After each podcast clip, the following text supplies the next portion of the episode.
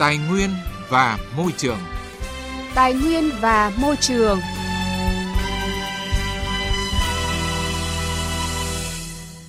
Các biên tập viên Minh Khánh và Lê Thu xin kính chào quý vị và các bạn. Thưa quý vị, thưa các bạn, ô nhiễm bởi tiếng ồn, bụi, mùi khét từ các cơ sở sản xuất nằm xen kẽ trong khu dân cư đang ảnh hưởng nghiêm trọng đến cuộc sống của người dân tại nhiều địa phương trên địa bàn tỉnh Quảng Ninh. Trong năm 2021, ấy, thành phố đã ra quyết định phê duyệt 42 đơn vị sản xuất khu dân cư. Nếu mà thành phố mà làm di rời toàn bộ được như này tốt, tôi thấy là hợp lý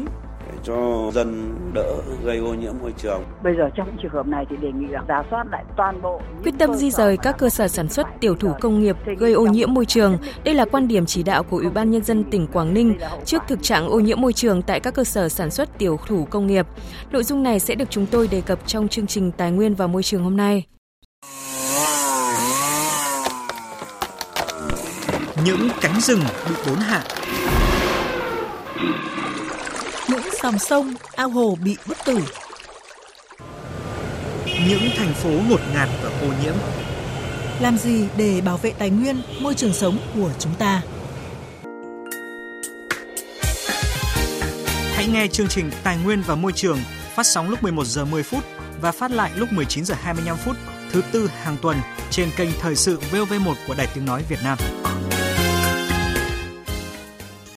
Thưa quý vị, thưa các bạn, trong những năm gần đây, quá trình phát triển đô thị trên địa bàn tỉnh Quảng Ninh với tốc độ nhanh đã dẫn đến nhiều cơ sở tiểu thủ công nghiệp nằm xen lẫn trong các khu đô thị và khu dân cư, không phù hợp với quy hoạch xây dựng đô thị. Hoạt động của các cơ sở này đã làm cho môi trường tại các đô thị ngày càng bị ô nhiễm, ảnh hưởng không tốt đến đời sống và sinh hoạt của người dân. Chính vì vậy, tỉnh Quảng Ninh đã xác định việc di rời các nhà máy công nghiệp ra khỏi trung tâm đô thị nhằm đảm bảo môi trường, phát triển không gian đô thị, tạo cảnh quan xanh, cải thiện môi trường du lịch của tỉnh Quảng Ninh là yêu cầu cấp bách, ghi nhận của phóng viên Quang Huy.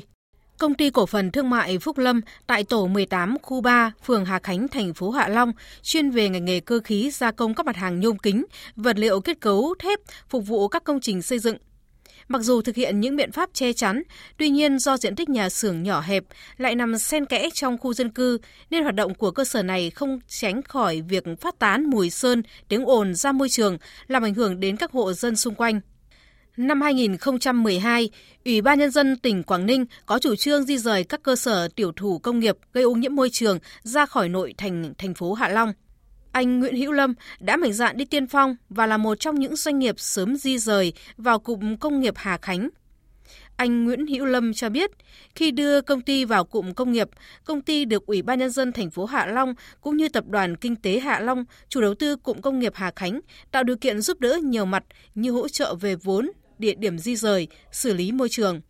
Sau mấy năm di rời, từ một công ty nhỏ hoạt động trên diện tích hơn 100 m2, Đến nay, công ty cổ phần thương mại Phúc Lâm đã mở rộng đầu tư sản xuất kinh doanh trên diện tích hơn 2.000 m2 với hơn chục công nhân.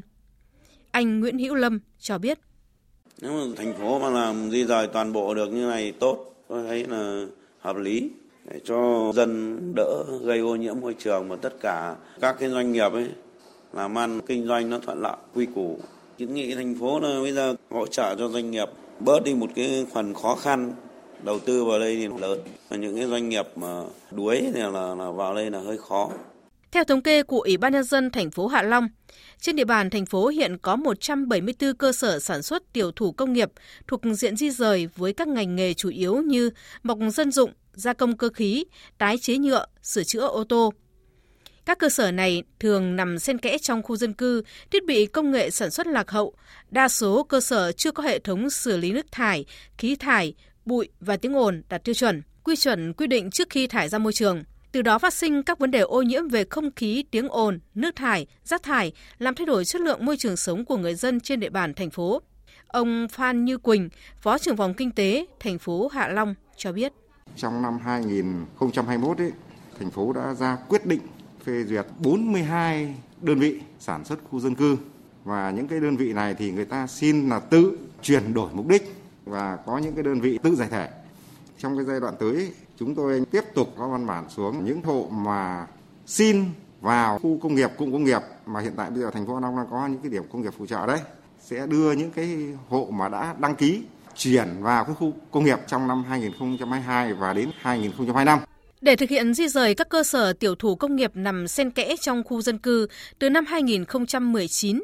Hội đồng Nhân dân tỉnh Quảng Ninh đã ban hành nghị quyết 201 về việc ban hành chính sách hỗ trợ di rời các cơ sở tiểu thủ công nghiệp gây ô nhiễm hoặc không phù hợp đô thị đến năm 2025 với rất nhiều ưu đãi. Ngoài ra, Ủy ban Nhân dân tỉnh cũng đã ban hành văn bản và ban hành hướng dẫn triển khai nghị quyết của Hội đồng Nhân dân tỉnh. Một số địa phương cũng đã đặt ra quyết tâm di rời các cơ sở tiểu thủ công nghiệp gây ô nhiễm môi trường trong khu dân cư dứt điểm. Ông Đàm Trung Hiếu, Phó Giám đốc Sở Tài nguyên và Môi trường tỉnh Quảng Ninh cho biết. Chúng tôi cũng đã phối hợp với lại Sở Công Thương và Ủy ban Nhân dân các địa phương để tìm kiếm quỹ đất để đưa vào trong quy hoạch sử dụng đất, quy hoạch xây dựng và thực hiện các cái thủ tục liên quan đến chuyển đổi mục đích sử dụng à, đất theo quy định và đảm bảo cái quỹ đất để phục vụ cho cho việc di rời các cái cơ sở gây ô nhiễm môi trường như ở Cẩm Phả, rồi Ung Bí, rồi tới đây là thành phố Hạ Long. Thưa quý vị và các bạn, việc di rời các cơ sở tiểu thủ công nghiệp nằm xen kẽ giữa các khu dân cư là chủ trương lớn, đúng đắn nhằm khắc phục ô nhiễm môi trường, đồng thời tạo môi trường thuận lợi cho các cơ sở mở rộng quy mô, ổn định sản xuất. Để chủ trương này thực sự đi vào cuộc sống, ngoài việc tỉnh Quảng Ninh và chủ đầu tư ban hành chính sách hỗ trợ để nhanh tiến độ xây dựng cụm công nghiệp, thì các chủ cơ sở cần nâng cao nhận thức và trách nhiệm trong di rời theo lộ trình. Trên thực tế, không chỉ tại tỉnh Quảng Ninh, chủ trương di rời nhà máy xí nghiệp ra khỏi khu dân cư, đặc biệt là tại các đô thị đã được chính phủ tính đến từ năm 2003. Thủ tướng Chính phủ đã phê duyệt hẳn một danh sách các cơ sở gây ô nhiễm môi trường nghiêm trọng cần phải xử lý. Tuy nhiên, trong quá trình di rời các cơ sở sản xuất công nghiệp gây ô nhiễm môi trường hoặc không phù hợp với quy hoạch ra khỏi khu vực đô thị và khu dân cư trên địa bàn thành phố, tiến độ xử lý di rời chậm. Vậy nguyên nhân của tình trạng này là gì? Phóng viên Đài tiếng nói Việt Nam có bài đề cập cụ thể. Theo báo cáo của Bộ Tài nguyên và Môi trường, trong thời gian qua, ô nhiễm môi trường có nhiều diễn biến phức tạp, vẫn còn một số lượng lớn cơ sở gây ô nhiễm nghiêm trọng chưa được xử lý. Cụ thể, còn khoảng 10% số cơ sở gây ô nhiễm môi trường nghiêm trọng và 268 trên 435 cơ sở chưa hoàn thiện biện pháp xử lý ô nhiễm triệt để, gây ô nhiễm môi trường nghiêm trọng kéo dài, trong đó có 136 cơ sở chậm tiến độ. Thứ trưởng Bộ Tài nguyên và Môi trường Nguyễn Thị Phương Hoa thừa nhận – Việc thanh tra, kiểm tra, kiểm soát đối với môi trường, đặc biệt những dự án có nguy cơ gây ô nhiễm môi trường trong thời gian qua chưa tốt, đã gây bức xúc trong xã hội. Còn nhiều cơ sở gây ô nhiễm nghiêm trọng chưa được xử lý triệt để. Nhiều khu công nghiệp, cụm công nghiệp chưa được đầu tư xây dựng hạ tầng bảo vệ môi trường. Các làng nghề còn sử dụng công nghệ lạc hậu, tình trạng bùng phát các điểm nóng ô nhiễm môi trường xảy ra ở nhiều địa phương. Ô nhiễm suy thoái chất lượng nước ở các lưu vực sông, các khu vực ô nhiễm tồn lưu chậm được xử lý. Tiến sĩ Trương Mạnh Tiến, Chủ tịch Hội Kinh tế Môi trường Việt Nam cho rằng tâm lý doanh nghiệp không muốn di chuyển ra xa nội thành, muốn dựa vào lợi thế vị trí đất để sản xuất kinh doanh, thuận tiện đi lại và sinh hoạt là một trong những nguyên nhân khiến tiến độ di rời còn chậm. Ngoài ra, năng lực tài chính của hầu hết các doanh nghiệp còn hạn chế trong việc đầu tư thay đổi công nghệ sạch, đầu tư công nghệ xử lý nước thải, chất thải và đầu tư tại nơi di chuyển đến. Nguồn lực nhà nước còn hạn chế trong đầu tư hạ tầng kỹ thuật và hạ tầng xã hội đồng bộ tại nơi di chuyển đến. Cơ chế chính sách hỗ trợ doanh nghiệp di rời còn bất cập, chưa phù hợp với thực tiễn. Tiến sĩ Trương Mạnh Tiến cho rằng, với tốc độ phát triển kinh tế như hiện nay, không chỉ các đô thị lớn như Hà Nội mà tất cả các địa phương phải rà soát cũng như quy hoạch lại việc sản xuất trong khu dân cư. Phải xem tất cả những các cái tỉnh thành phố khác nữa. Đấy, bây giờ là trong quá trình đô thị hóa nó mạnh mẽ như thế này có những cơ sở thì nó có thể là nằm giáp danh hay là đâu đấy nó còn còn hơi xa một chút so với lại khu dân cư nhưng bây giờ mở rộng như này rồi thậm chí khu dân cư lại bao hết cả vào cái nơi cơ sở sản xuất đấy thì cũng phải làm một cái việc là để an toàn cho người dân ấy thì phải đưa vào cái diện bây giờ theo đánh giá của Bộ Tài nguyên và Môi trường, thời gian qua các địa phương trên cả nước đã thực hiện di rời được nhiều cơ sở gây ô nhiễm môi trường, tập trung đông người ra ngoài đô thị, tạo nguồn lực tài chính để thực hiện di rời và từ đây tạo được nguồn quỹ đất để xây dựng các công trình công cộng, đầu tư phát triển các dự án nhà ở xã hội, nhà ở thương mại, khách sạn, dịch vụ, góp phần chỉnh trang đô thị, mang lại hiệu quả kinh tế xã hội và tạo nguồn thu cho ngân sách nhà nước – Tuy nhiên, quá trình triển khai còn những hạn chế bất cập trong việc ban hành danh mục di rời của các địa phương còn rất chậm. Việc đầu tư cơ sở hạ tầng của địa phương tại vị trí mới chưa đáp ứng kịp thời, dẫn đến khó khăn cho các cơ sở khi di rời đến nơi mới trong việc đầu tư xây dựng dự án, chưa thực sự khuyến khích được các cơ sở trong việc thực hiện di rời, chưa có chế tài xử lý đối với việc chậm thực hiện di rời. Bà Bùi Thị An, Phó Chủ tịch Hội Liên hiệp các hội khoa học kỹ thuật thành phố Hà Nội cho rằng Bây giờ vấn đề xem lại cái chuyện chấp hành các chủ trương, các nghị quyết của các cấp thế nào mà đặc biệt trong cái chuyện di rời này đây cái chuyện này quyết định nó hoàn toàn đúng hoàn toàn phù hợp với nguyện vọng của nhân dân thủ đô không được thực hiện thì bây giờ phải xem trách nhiệm do đâu để phải giải thích rõ lý do tại sao di chuyển nó lại chậm trễ như vậy Bây giờ trong trường hợp này thì đề nghị là giả soát lại toàn bộ những cơ sở mà đã có quyết định phải di rời. Đề nghị trong một thời hạn nhất định là quyết định phải di rời, không thể chây ý được nữa. Đây là hậu quả nhìn thấy rồi. Thưa quý vị, thưa các bạn, việc di rời các nhà máy, cơ sở sản xuất công nghiệp gây ô nhiễm ra khỏi khu dân cư là vấn đề cấp thiết để bảo vệ môi trường sống và sức khỏe người dân, cũng như phù hợp quy hoạch phát triển đô thị, tránh những sự cố đáng tiếc có thể xảy ra. Muốn làm được điều này, các cơ quan chức năng cần phải có những biện pháp kiên quyết đối với những cơ sở chây ý, kéo dài thời gian di rời, đồng thời tăng cường kiểm tra giám sát, xử lý nghiêm hành vi vi phạm pháp luật về bảo vệ môi trường, khắc phục tình trạng ô nhiễm môi trường do các cơ sở sản xuất công nghiệp gây ra. Bảo vệ môi trường.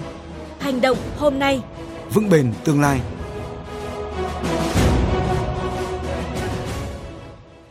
Thưa quý vị, thưa các bạn, chỉ vài tháng sau khi dạn san hô Great Barrier thoát khỏi nguy cơ bị Tổ chức Giáo dục Khoa học và Văn hóa Liên Hợp Quốc UNESCO đưa vào danh sách có nguy cơ bị hủy hoại, chính phủ Australia đang nỗ lực đẩy mạnh các biện pháp nhằm giúp làm chậm đà xuống cấp của dạng san hô này, đồng thời tránh nguy cơ dạng san hô này có thể bị đẩy khỏi danh sách di sản văn hóa thế giới. Biên tập viên Ngọc Huân tổng hợp. Là hệ thống dạng san hô lớn nhất thế giới, với hơn 2.900 dạng san hô riêng rẽ và 900 hòn đảo trải dài trên 2.300 km, với tổng diện tích 344.400 km vuông. Tuy nhiên, một nghiên cứu mới đây của các nhà khoa học cho thấy tình trạng san hô bị tẩy trắng đã ảnh hưởng đến 98% dạng san hô Great Barrier từ năm 1998, chỉ còn một phần nhỏ không bị ảnh hưởng.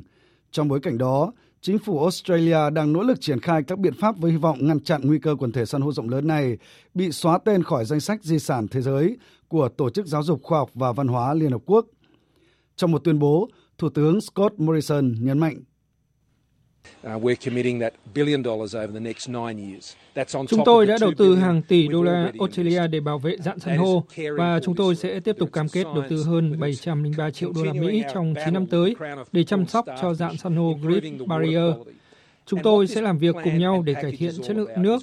triển khai hệ thống giám sát tại quần thể và chống các loài xâm lấn. Chúng tôi bảo vệ dạng san hô và tương lai kinh tế của các hãng du lịch, các nhà cung cấp dịch vụ khách sạn và các cộng đồng dân cư ở Queensland vốn rất gắn bó với nền kinh tế san hô. Trong khi đó, tiến sĩ Jody Rumer thuộc khoa sinh học biển, trường Đại học James Cook nhấn mạnh rằng các biện pháp của chính phủ Australia sẽ thực sự mang lại hiệu quả tối đa khi vấn đề biến đổi khí hậu tại nước này được quan tâm đúng mức. Vấn đề biến đổi khí hậu là mối đe dọa lớn nhất đối với dạng san hô Great Barrier. Hiện tại chúng tôi đang tiến hành nghiên cứu, làm khoa học và hướng tới bảo tồn dạng san hô này. Tất cả những nỗ lực này đều hướng tới việc cải thiện chất lượng nước, khắc phục tình trạng xói mòn, ngăn chặn xâm lấn, Tuy nhiên, những giải pháp này sẽ thật sự phát huy tối đa hiệu quả nếu chúng ta không giải quyết được vấn đề chính mà dạng san hô đang phải đối mặt, đó là sự nóng lên đang xảy ra và vấn đề biến đổi khí hậu. Thông tin về những nỗ lực của Australia nhằm bảo vệ dạng san hô Great Barrier do lo ngại tình trạng biến đổi khí hậu cũng đã kết thúc chương trình Tài nguyên môi trường hôm nay. Chương trình do biên tập viên Quang Huy biên soạn và thực hiện. Hẹn gặp lại quý vị và các bạn trong các chương trình sau.